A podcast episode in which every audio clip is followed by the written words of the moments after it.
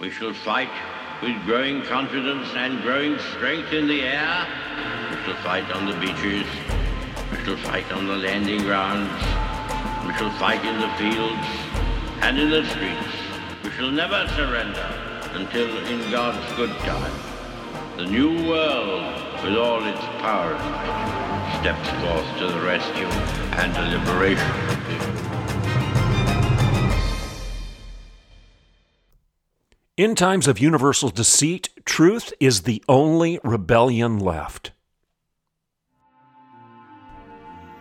On today's show, as I finish up the week, I want to remind you one more time that we are in the middle of Pride Month, an entire 30 days on our national calendar dedicated to one of the seven deadly sins. I'm Dr. Everett Piper, and this is The Rebellion.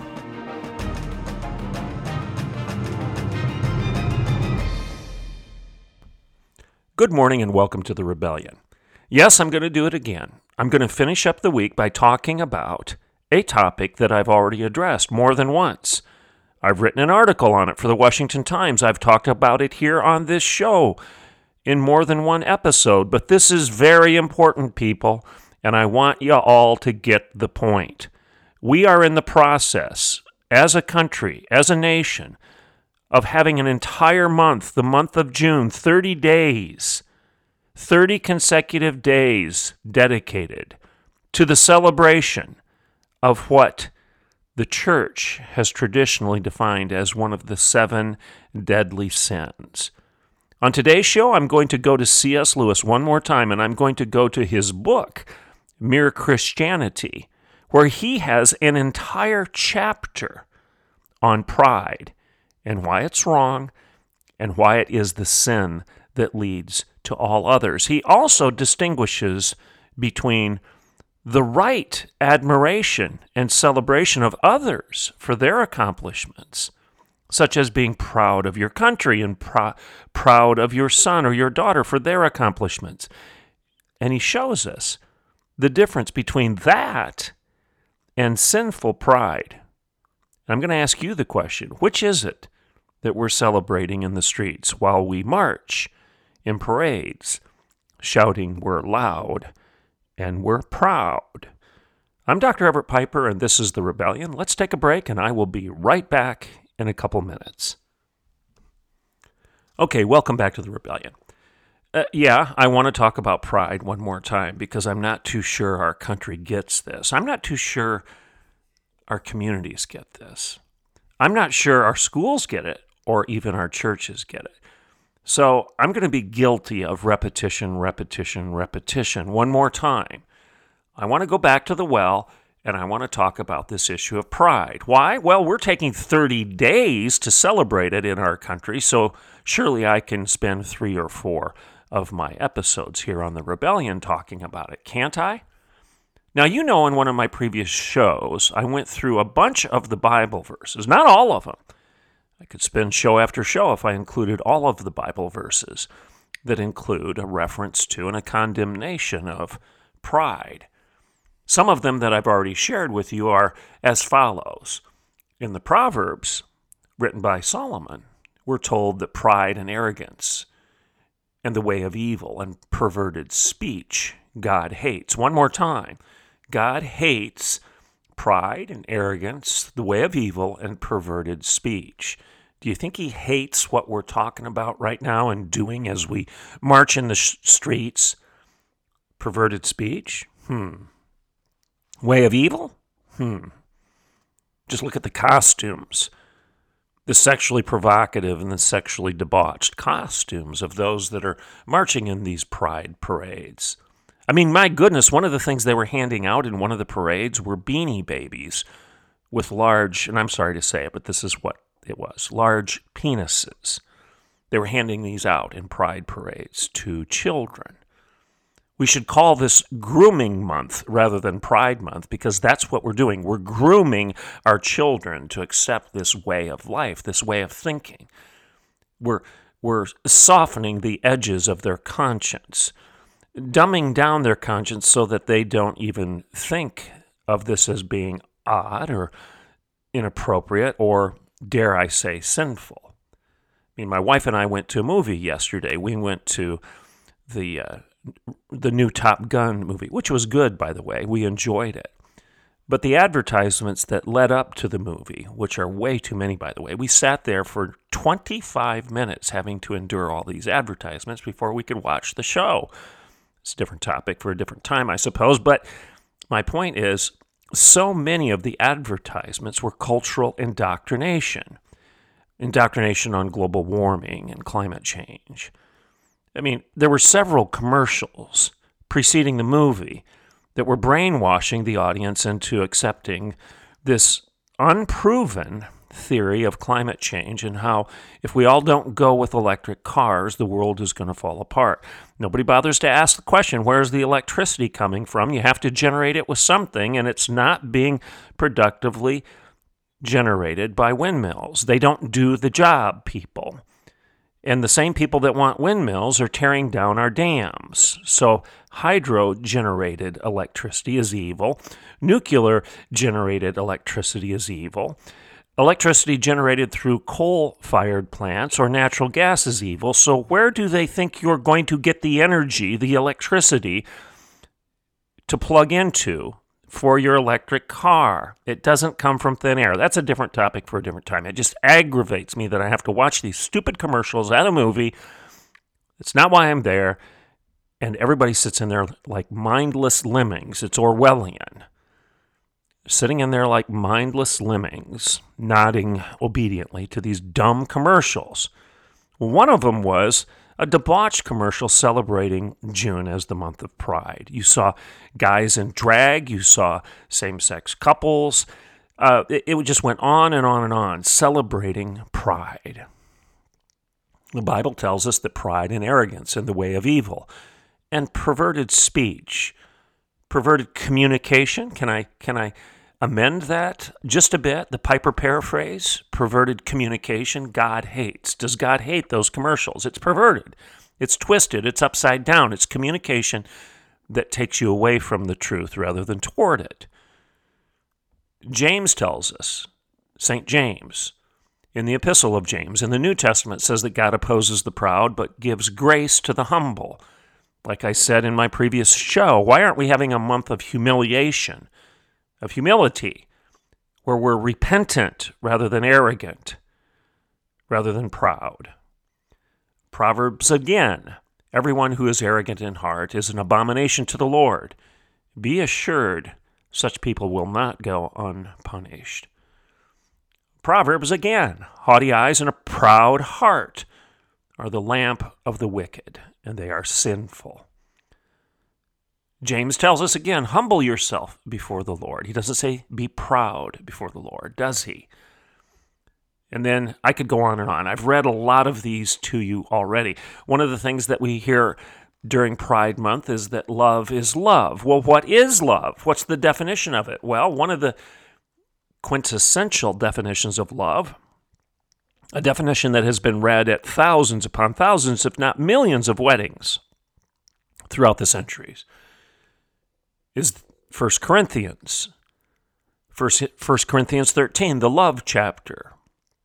Like I've said before, the least offensive passage in all of the Bible. The love chapter. Love is patient, love is kind. Well, what else does it say about love? It says, it says this love does not envy or boast, it is not arrogant. Does that sound like the definition of love is the antithesis of pride. Love is not arrogant, love is humble. Love doesn't boast. Are we boasting that we're loud and we're proud? Are we boasting of our sexual appetites? Are we make them public rather than keeping them private? Are we defining ourselves by them rather than rather than acknowledging that our appetites are not the sum total of who we are? Now, there are other statements about pride outside of Scripture. I hinted at them the other day. Some of them are as follows Thomas Aquinas says that pride is so called because a man aims higher than he is. He who wishes to overstep what he is is proud.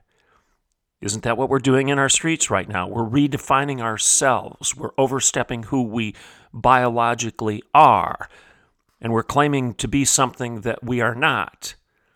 We're aiming higher, if you will, than who we are. Overstepping who we are. Denying the reality of who we are and claiming something that we're not. Overstepping what he is. A man becomes proud. Again, that's Thomas Aquinas one of the one of the books that has traditionally been cited in Jewish culture but is not included in the Old Testament but is worthy of reading is Sirach S I R A C H. And Sirach 10:12 says this pride is like a fountain pouring out sin and whoever persists in it is full of wickedness. Pretty clear right? How about Chaucer? Chaucer says this the root of all these seven sins, the general root of all harm, is pride. The root of all of these seven sins, the seven deadly sins, the root of all of them is pride. It's the root of all harms. That's Chaucer. Augustine said, Pride despises the more just dominion of a higher authority. We're going to be the highest authority of all. We don't know, need anybody telling us anything any longer. We're, we're loud and we're proud. That's what Augustine is confronting. And then I've cited Hayek earlier this week, the economist who wrote The Road to Serfdom, the seminal work that many conservatives cite. He's saying that pride is the fatal conceit it's the road to serfdom. It's pride that is the seed of all that ails us, says von Hayek. And then there's Lewis, and I'm going to spend the rest of the show citing Lewis. He has an entire chapter in Mere Christianity, an entire chapter dedicated to the sin of pride. In fact, the chapter is titled The Great Sin. Now, why would Lewis do that? Mere Christianity, he's trying to make a defense for mere Christianity, not denominational distinctions. He's just presenting an apologetic, a defense for. A defense for Christianity being real and true and right and just. As a former atheist, he's coming before the British people and he presented a series of broadcasts during World War II. He was asked to do so by the British Broadcasting Corporation. Why would they do that? They knew that the British people needed some glue to hold them together during this crisis. They were being attacked by the Third Reich. People were afraid. They knew that if they didn't fend off Hitler, that they would be controlled by him. Europe had fallen, and Great Britain was standing nearly alone with Winston Churchill as their leader, saying, We shall fight on the beaches. We shall fight in the air. We shall never surrender. That's the recording. That's his speech that I use as the introduction to this show. Well, in the midst of all of that, with that as the context, the British Broadcasting Corporation asked, well, not Winston Churchill, but C.S. Lewis to give a series of broadcasts to encourage the British people and remind them of the glue that held the British Empire together. And what was that glue? It was Christianity. Christianity, and he knew that many in Great Britain had abandoned it, had discarded it as myth, as fairy tales rather than reality, and he was giving an intellectual and spiritual, an ontological, an epistemological defense of Christianity. That's the point of Mere Christianity. It's the collection of all of those broadcasts. All of those broadcasts put under one cover, one cover, so that you and I could read them today. One of the most popular books that have ever been printed. Mere Christianity. You need to read it if you haven't. And read it in the context of what I just said. It is a collection of broadcasts. And one of the broadcasts that he did was on pride. Now, isn't that interesting? In the midst of the British people being proud of their country and worth and considering it worthy of their sacrifice, of their very lives, Lewis agreed with that, by the way. He fought in World War I for that cause. I mean, he was he was injured in the trenches of World War I. This man knew the evils and the the, horrors of war. He lived through both of the world wars, World War One and World War Two.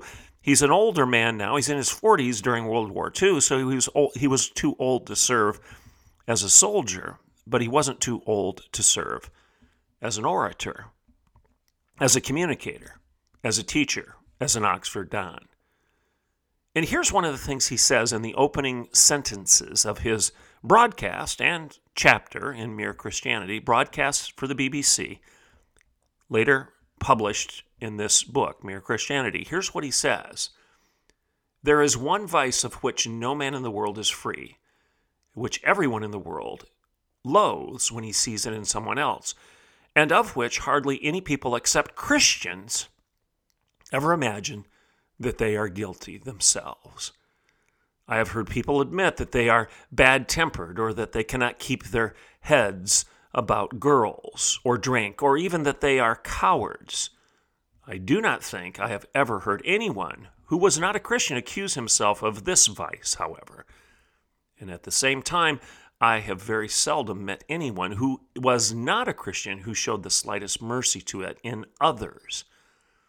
There is no fault which makes man more unpopular, and no fault which we are more unconscious of in ourselves. And the more we see it in ourselves, the more we dislike it in others. What is he talking about? He says this in the next sentence, the next paragraph. The vice I'm talking about is pride. And the virtue opposite to it is called humility.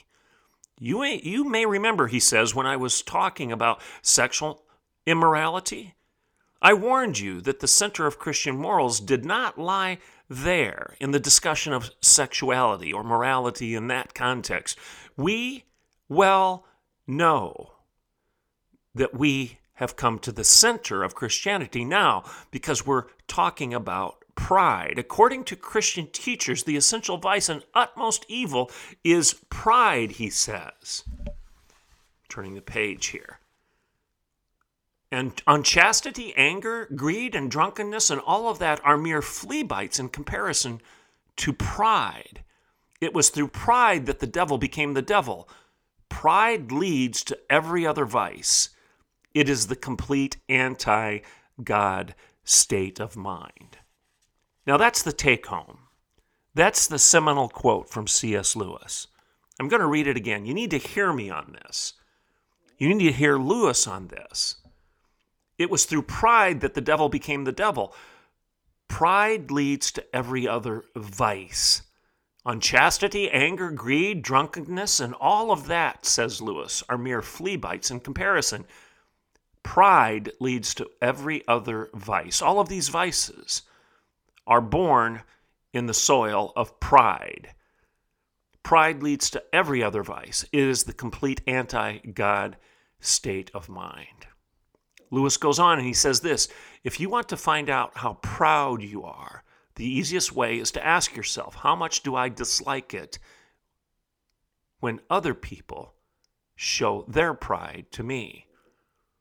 Each person's pride is in comparison to every other person's pride. Pride is competitive.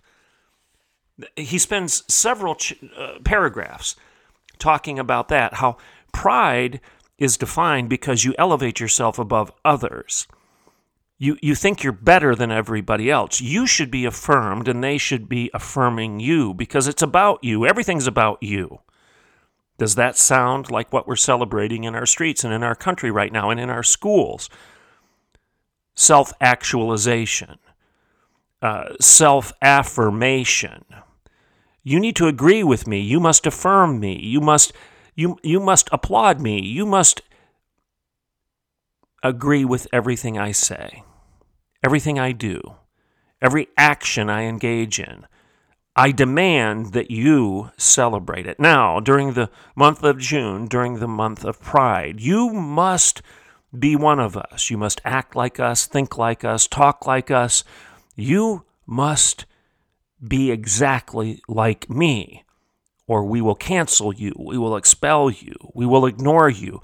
We'll even make your thoughts illegal. They will be declared as hate crimes because if you express those thoughts on paper or on a radio show or from the pulpit during a political campaign, we're going to accuse you of an actual crime. We'll scream and we'll pout and we'll, we'll demand that we have cry rooms on our college campuses. We will demand that we get coloring books and teddy bears because you've offended us. You've hurt our feelings. We're loud and we're proud. We're better than you. Uh, you people are rubes. You're thoughtful, deplorables. You're, you're hateful. Your disagreement is synonymous with hate, actually, because if you disagree with us, the superior ones, the ones that actually have arrived, the ones with gnosis, real knowledge, if you disagree with us, then you obviously are a thoughtless, Neanderthal, dragging your knuckles as you hold your Bible or your gun or both in your other hand. That, that, that's the way the debate is taking place, isn't it? I mean, Nancy Pelosi actually tears up the speech of the President of the United States. It's a perfect example of the arrogance, the pride. She's better than him in comparison. Now we're getting back to the issue of pride always being an issue of comparison. Nancy Pelosi thinks she's better than Donald Trump and better than you. Hillary Clinton thinks she's better than all of the basket of deplorables. Mayor Bloomberg thinks he's better than all those farmers that just plant seeds in the dirt. Remember that analogy that he used? Because he says you lack gray matter. I mean, it's all an issue of comparison, isn't it? It's the celebration of superiority, of us over them, of the 99 over the one. It's the entire philosophical foundation of Marxism, which is the foundation of Black Lives Matter, which is the foundation of critical theory. I mean, the reason we're talking about this stuff is our entire educational system is about the perpetuation of pride right now. Like Lewis says, the sexual sin is the inferior component to this discussion. We're really not talking about sex any longer. We're talking about pride. And, and they admit it. We're not we're not celebrating a month of sex, right? That's not what it's called. We're celebrating a month of pride. Because sexual activity, the sexual uh, component of Pride Month, is secondary, it's ancillary. Oh, I, am not discarding it. I, I do disagree with people that behave unbiblically when it comes to sex. I think there are consequences that come with it. I've talked over and over again how I can solve, I can cure STDs right now. You can. We all can if we just behave biblically. If we stay within the boundaries of the sexual ethic as is described by the Bible, we don't have to worry about STDs, right? I mean, I don't worry about it.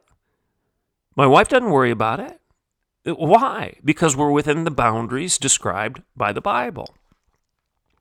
It's only those people that jump outside of that fence, uh, outside of the fences of sexual freedom that have been given to us by God, that have to worry about the consequences of being held in bondage and slavery to physical diseases that come as the consequences of jumping out of that fence. So, what led people to jump outside of that fence of freedom is what Lewis would call pride. It, some might say, no, it's lust or it's uh, desire, it's passion. Well, that's part of it, but those things can be controlled through humility. You humble yourself to the guy that built the fence around you in the first place, recognizing that he understands the need for that fence for you to enjoy the freedom of the property that he owns, if you humble yourself accordingly, you're not going to pridefully try to get outside of the corral. That's the point here.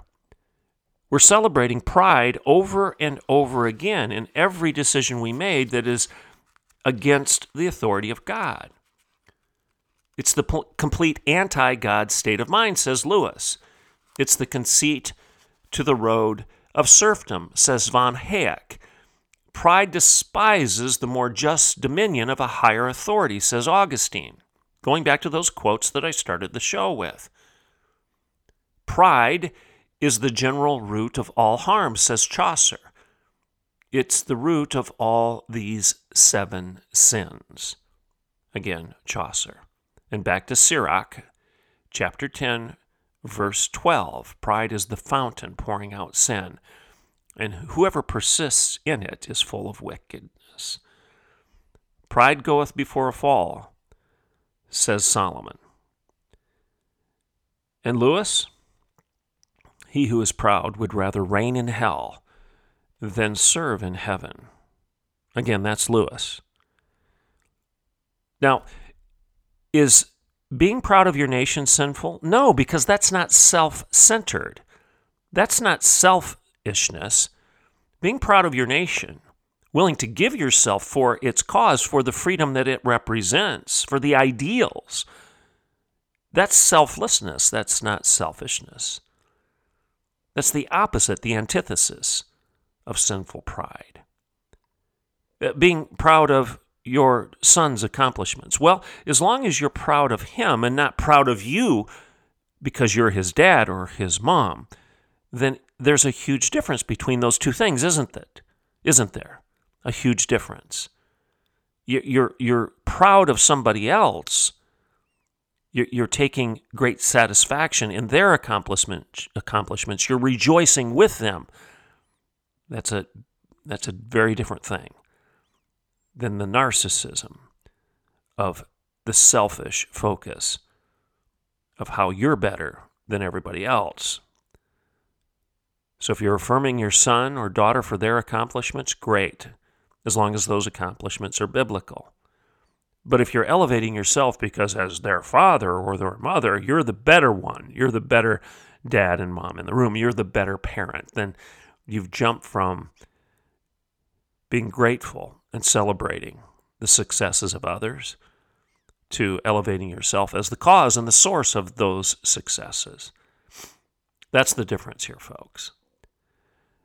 Pride goeth before a fall. Pride leads to every other vice. It is the complete anti God state of mind. P- pride despises a more just dominion of a higher authority. So, as I finish out the week, I say with a bit of sarcasm, dripping though it may be, Happy Pride Month, everyone. I'm Dr. Everett Piper, and this is The Rebellion.